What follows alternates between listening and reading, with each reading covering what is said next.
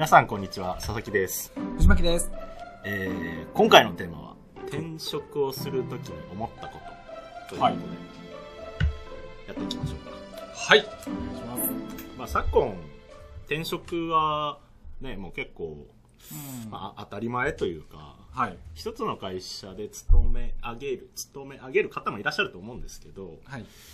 うーんまあ盛んというかはい。結構いろいろこう何社か転々とされてうんる人ってよく見ますよね。そうですね。うん。まあ世間一般的に転職した人に対して、あの人転職したらしいよみたいなのが昔はあったらしいんですけど、最近あんまりそういうのがないっていうのも大きな後押しなのかなとは思いますね。まあ流れですかね時代の。はい。うんうん。どうですか？転職藤巻さんもはい。経済産業省時代から、そうですね。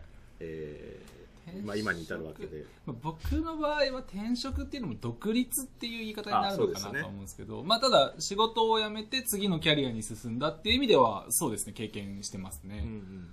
でもまあ一応あそうか独立ですよね。あのまあ第2回でお話しした時のあの教育事業の社長とされてた時は、はい。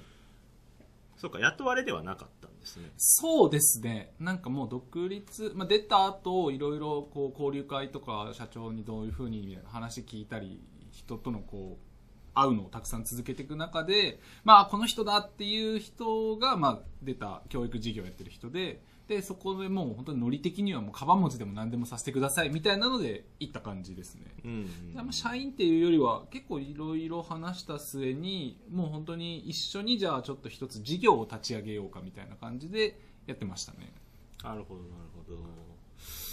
辞める時ってどんな心境なんですまあ一応、はい。一応というか、い。うまあ、いわゆるこう最高峰なわけで高級官僚なわけですよね、はいそうですね。どういう心境だったんです僕の場合は結構あのなんていうんですかね。まあもったいないって言ってくださる方も多くて、うん。その公務員になったのにみたいな。そうですよね。ただ、えーっとまあ、なんで辞めたのかって軽く話すともともと政治家になりたかったんですよ。うん、あなるほど。で大学時代政治家になりたくてただ政治家っていきなりなるんじゃなくてなんかいろいろ経験してからなるんだよなどうせって思ってうん。いろいろ調べた結果じゃあ官僚になって法律に詳しくなってからなろうって思ったので官僚になったんですよ、うん、なるほどでただまあ官僚になって念願かなってあの国会担当とかで政治家の先生とやり取りしたりとかそういうポジションになったんですけど、うん。まああのー政治家はいいかなって思ったっていう。まあなんかいろいろあったんですね。いろいろ、まあ、別に闇を見たってことじゃないですけれども、まあいろいろあって、政治家はちょっと自分の本当に最終的になりたいものとは違うかもしれないなっていう、えなった時に、はい。あれ俺なんで官僚やってんだっけってなったんですー、ああよ。なるほど。ちょっとふわっとしたんですかね。そうですね。で、その時にいろいろと勉強していく中で、うん。やっぱこう自分自身に実力がなきゃいけないし、はい。こう一つの組織っていうものの中でだけじゃなくてもう自分が頭を張ってこう自分が右に行こうって言ったら右に行けるそういう影響力の大きな団体のこう頭としていられればもうより、まあ、政治家とまでは言わないですけれどもこう世の中に対して何か貢献できるのかなと思ったので、うんうんまあ、独立したっていうのがありますね。なるほど。なのでこうもう仕事が嫌で辞めたとかこう次のキャリアアップに向けてここを目指してとかってそれほどこう一般的な転職で当てはまるような心境ではなかったかもしれないですね。う。ん。まあ、いざ転職ってなると、はい。まあ、会社もちろん組織も説明必要だと思うんですけど、はい。うん次何しようかなとかはい。そ考えますよね。うですね。なのであの、まあ、正直あんまり考えずにまず出るときは出たんですよ。なるほど。もう今でも覚えてるんですけど、はいはいこう夜にはい渋谷の,、あの警察署があるようなこうタックスななんていうんですかねこうお歩道橋がすごい混み合ってるような場所があるんですけどああ,、あ、はい、はい。そこら辺をちょっと所用あって歩いてたんですようん用事の帰り 7時ぐらいになるほど。でこう悶々としてる時期でお自分はどうしようみたいなうん歩いてて夜空を見てああやめようっていう本当なんかそんな感じえ映画のワンシーンみたいですねっ。ていう感じでえーなんか舞い降りてきたんですか？なんか降りてきちゃったのかもしれないですね。なんか、うん。舞い降りてくる系ですもんね。そうですね。僕はどちらかというと、あの、こう、クリエイティビティな、ひらめき系なんでひらめきいいのなんで。なるほどなるほどそう。だから、右、その右か左かやめるかやめないかどうするかっつって悩みに悩んで、うん、こっちとかじゃなくて、うもやもやして、外歩いて、ああ、やめようかっていううんうん感じでしたね。でなる、ほどねまあ、重要なのは多分、やめた後大丈夫なんっていう。その、例えばこれを聞いてる方々が、いや自分もちょっとやめるのも気にはなってるけど、でもやめた後どうなるか不安とか、ね。次のアクションに対する考え方ってあると思うんですけど、うん。まあ、経験した身として言うと、あの、うん。なんてことないなっていうのは、まずありますね。うん。まあでも確かにそうですよね。私も前職からこう転職する時って、はい。まあね僕の場合は決めてたからうんみたいな,、はいなんかその悩むとかじゃなくてその時期が来たみたいなはい。そんな感じでやってましたけどでもやっぱそれでもはい。なんだろうこう自分が培った知識とかはい。あとはこう社内の人間関係だったりとか、はい。ね、なんかそういったものを一から作り上げなきゃいけないのかなとかそんなことを思うと、うんはい。うんまあちょっとやっぱねこう思う時はありましたよね、うん大大丈夫かなっていうのとか、はい。うんまたやるのかみたいなはい。だからまあなんかそういうことって結構多いのかなとかはい。思ってて、まあ、タイプにもよると思うんですよね人にうんうんそれぞれ皆さんそれぞれだと思うんですけど、はい。まあ、そんな不安は抱えてはいましたけどねうんそういう意味で言うとお互い辞めた後次の会社っていうかもう作っちゃってる感じなの転職っていうのはお互いもう独立に近い感じになるんですかね。まあまあそうですね。そうなのかもしれないですね、結構その感性的にこう平穏無事なし人生をこう淡々と続けていきたいってもちろんその素晴らしい一つの幸せの形としてありだと思うので,、うんうんでじゃあそこに対してどんなこうアドバイスできるのって、まあ、そもそも転職の勧めもないしうん。転職した時ってこんな心持ちになるよっていうアドバイスもあんま別に必要ないのかなっていう気もしますね。ああまあ思い切ってやっちゃえってことですか？いやいやいやいやいや。やることが正しいわけじゃないとは思いますよ。はまあ、まあ、進めはしないですね、別に。うん。あの、転職いいよ、独立いいよとかは全然進めないですね。まあでもそうですよね。あのーえー、と初回の放送の時もはい。まあこう我慢みたいな、はい、そうですね。はい、その環境の中でいろいろできることもまたあるだろうって。まあこれはなんかまあテーマは20代についての話でしたけど、はい。そうか。まあでも20代の時の話ですからね。またそれで経験があって、はい。えーまあある程度こう実力がついてきてってなってきた時はまたこうフィールドを変えるっていうのも、はい。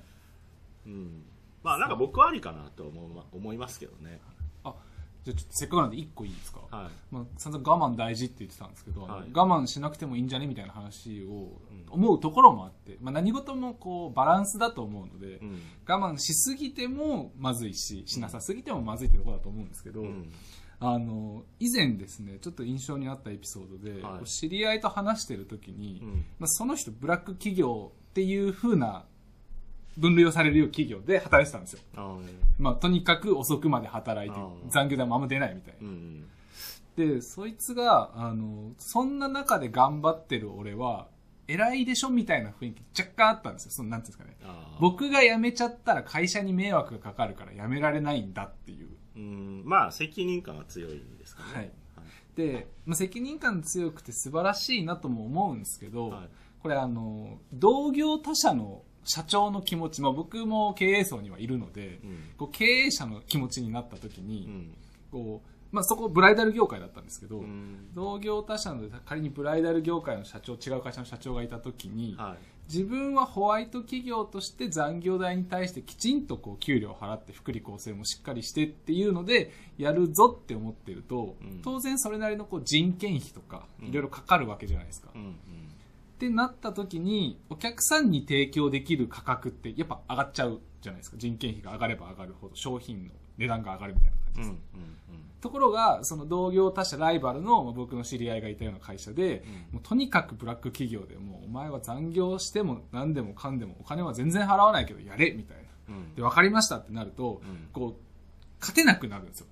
うん。その市場競争において。はいはいってなると、その同業他社の社長は、やむを得ずにブラック化していくと思うんですね。なるほどって考えると、その人は、こう、じゃあ自分は責任感が強くて迷惑がかかっちゃうからって、まあ確かに一人のこう人としては素晴らしいのかもしれないんですけど、うん経営者視点で考えると、あなたみたいな人がいると、それが連鎖してって他の人もそういう風にならざるを得なくなるんじゃないかなってちょっと思ってたりしたわけですよ。うんはいまあなので仮説として仮説として。はいそこら辺って、こう、まあ、結構印象あるのは、こう、コロナのこう我慢、自宅待機とかのところで、橋本さん、橋本徹さんとかが、はいはいうんそんな、権利がないところで我慢しろって言われても、日本は従順に従いすぎてる。もっと、あの自分のやりたいようにやるべきだっていう。それが、他の全体最適のために重要だとかって言ってたりもするんですけど、うんうん若干似た話としてそのブラック企業で我慢することっていうのは全体最適で見た時にこう全体をブラック化する一因になるのかなとかああなるほどねそうなんですよね。ってことは考えたりしたので、まあ、辞める辞めないの中でもう本当にひどい企業で辞めたいとかっていう話も出てるかもしれないですけども、うんそこは一概にこう辞める辞めないがいいとも言えないし悪いとも言えないなっていう感じは一つ関連で思いますね。なるほどねまあちょっとなんか難しい話になってきましたけど すいません、ちょっとね、真面目な話をしてしまいましたけれども。そうっすねまあまあでもいろんな人がいる中ではい。そういう環境でもまあ頑張れる方もいますしうん。あとはまあ必然的にそういう市場も生まれると思いますし、はい。うん、だからまあバランスの中で成り立ってる世の中だと思うのではい。まあいろんな形があるんだなとは思いつつもうん。はい、ただそうですねいろんな生き方をすべきみたいなのは、はい。まあ、僕は確かに重要だなと思うのではい。誰かがねその自分の家の家賃とか、はい。ね、ご飯代とかが払ってくれればいいんですけど、うん。